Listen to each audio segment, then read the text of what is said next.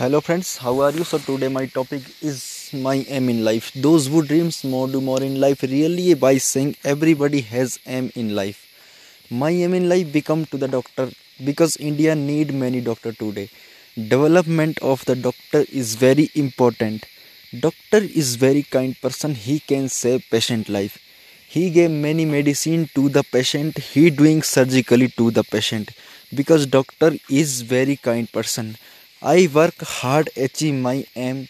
When I get achieve my aim, will be the happiest day of my life, and I will work hard to achieve my aim. And when I will get my aim, I am saying again, that's the happiest day of my life. Thank you so much.